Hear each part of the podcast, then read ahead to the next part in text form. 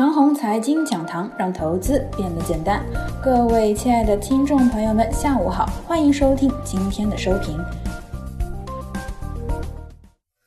从历史长河来看待眼前指数点位的高低，眼前的股市呢，如果从短期的角度来看呢，情况特别的复杂，全球公共卫生问题啊，似乎都是看不到头了。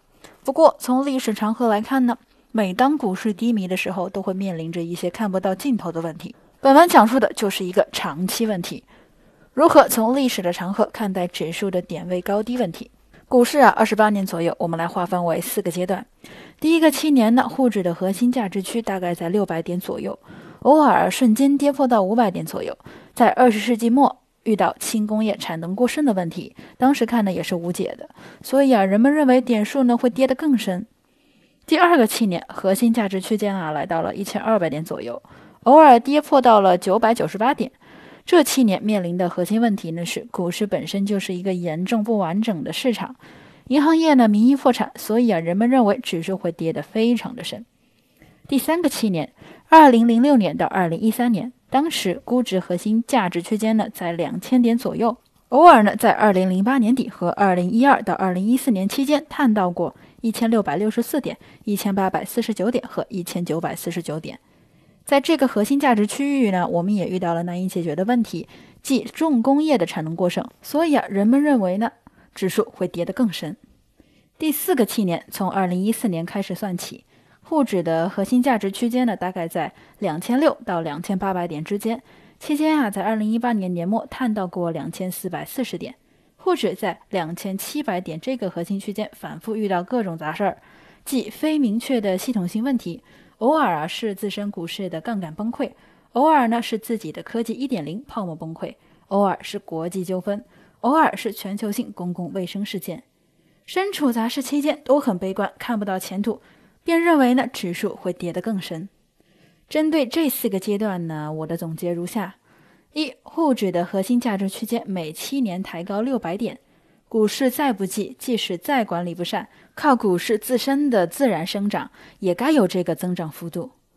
2. 当指数大幅超过核心价值区间的时候呢，看好的逻辑一大把，不然指数也不会涨得这么高。当指数回到核心价值区间之际呢，自然是有大把的利空冲击，不然啊，指数不可能跌回到这个位置。当时呢，指数回到核心价值区间之际啊，正是因为纠缠不清的利空，很多人一定会错失历史机会，这就是股市当中多数人赚不到大钱的原因。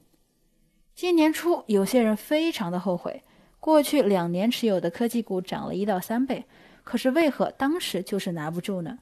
因为啊，1年之前国际纠纷市场发作，都非常的害怕特朗普的推特，怎么可能拿得住股票呢？就像是此刻，人们非常的害怕国际感染人数继续持续增加，害怕美股继续大跌一样。万事万物啊都是相对的，这正是证券投资的魅力所在。3. 证券市场玩了几轮牛熊，从心态上看呢，股市成功不在于一时亏了钱，而在于你对股市的态度问题。如果啊有一波把你跌的心态全废，失去自我，失去了愿赌服输的心态，股市生涯到此结束。我曾经见过很多股市成功人士，他们啊都曾经赔过大钱，只是心态良好，便再去努力工作一段时间，再次凑了一些资金，在股市当中东山再起。股市中啊再找一些本金益，但是啊要找回自我就很难。最后我们来简单的谈一谈今日的走势。跌势呢已经进入了均平阶段，不管好坏，只要股价没有回到2月初的价格，全线不跌。今日大跌个股呢以科技股居多。今天啊，应该是很多个人投资者心态崩溃的日子，因为呢，上周五给了希望。周五白天，欧美期货盘呢表现良好，可是周五晚间，美股再次高开走低，预期大转弯，心态崩溃。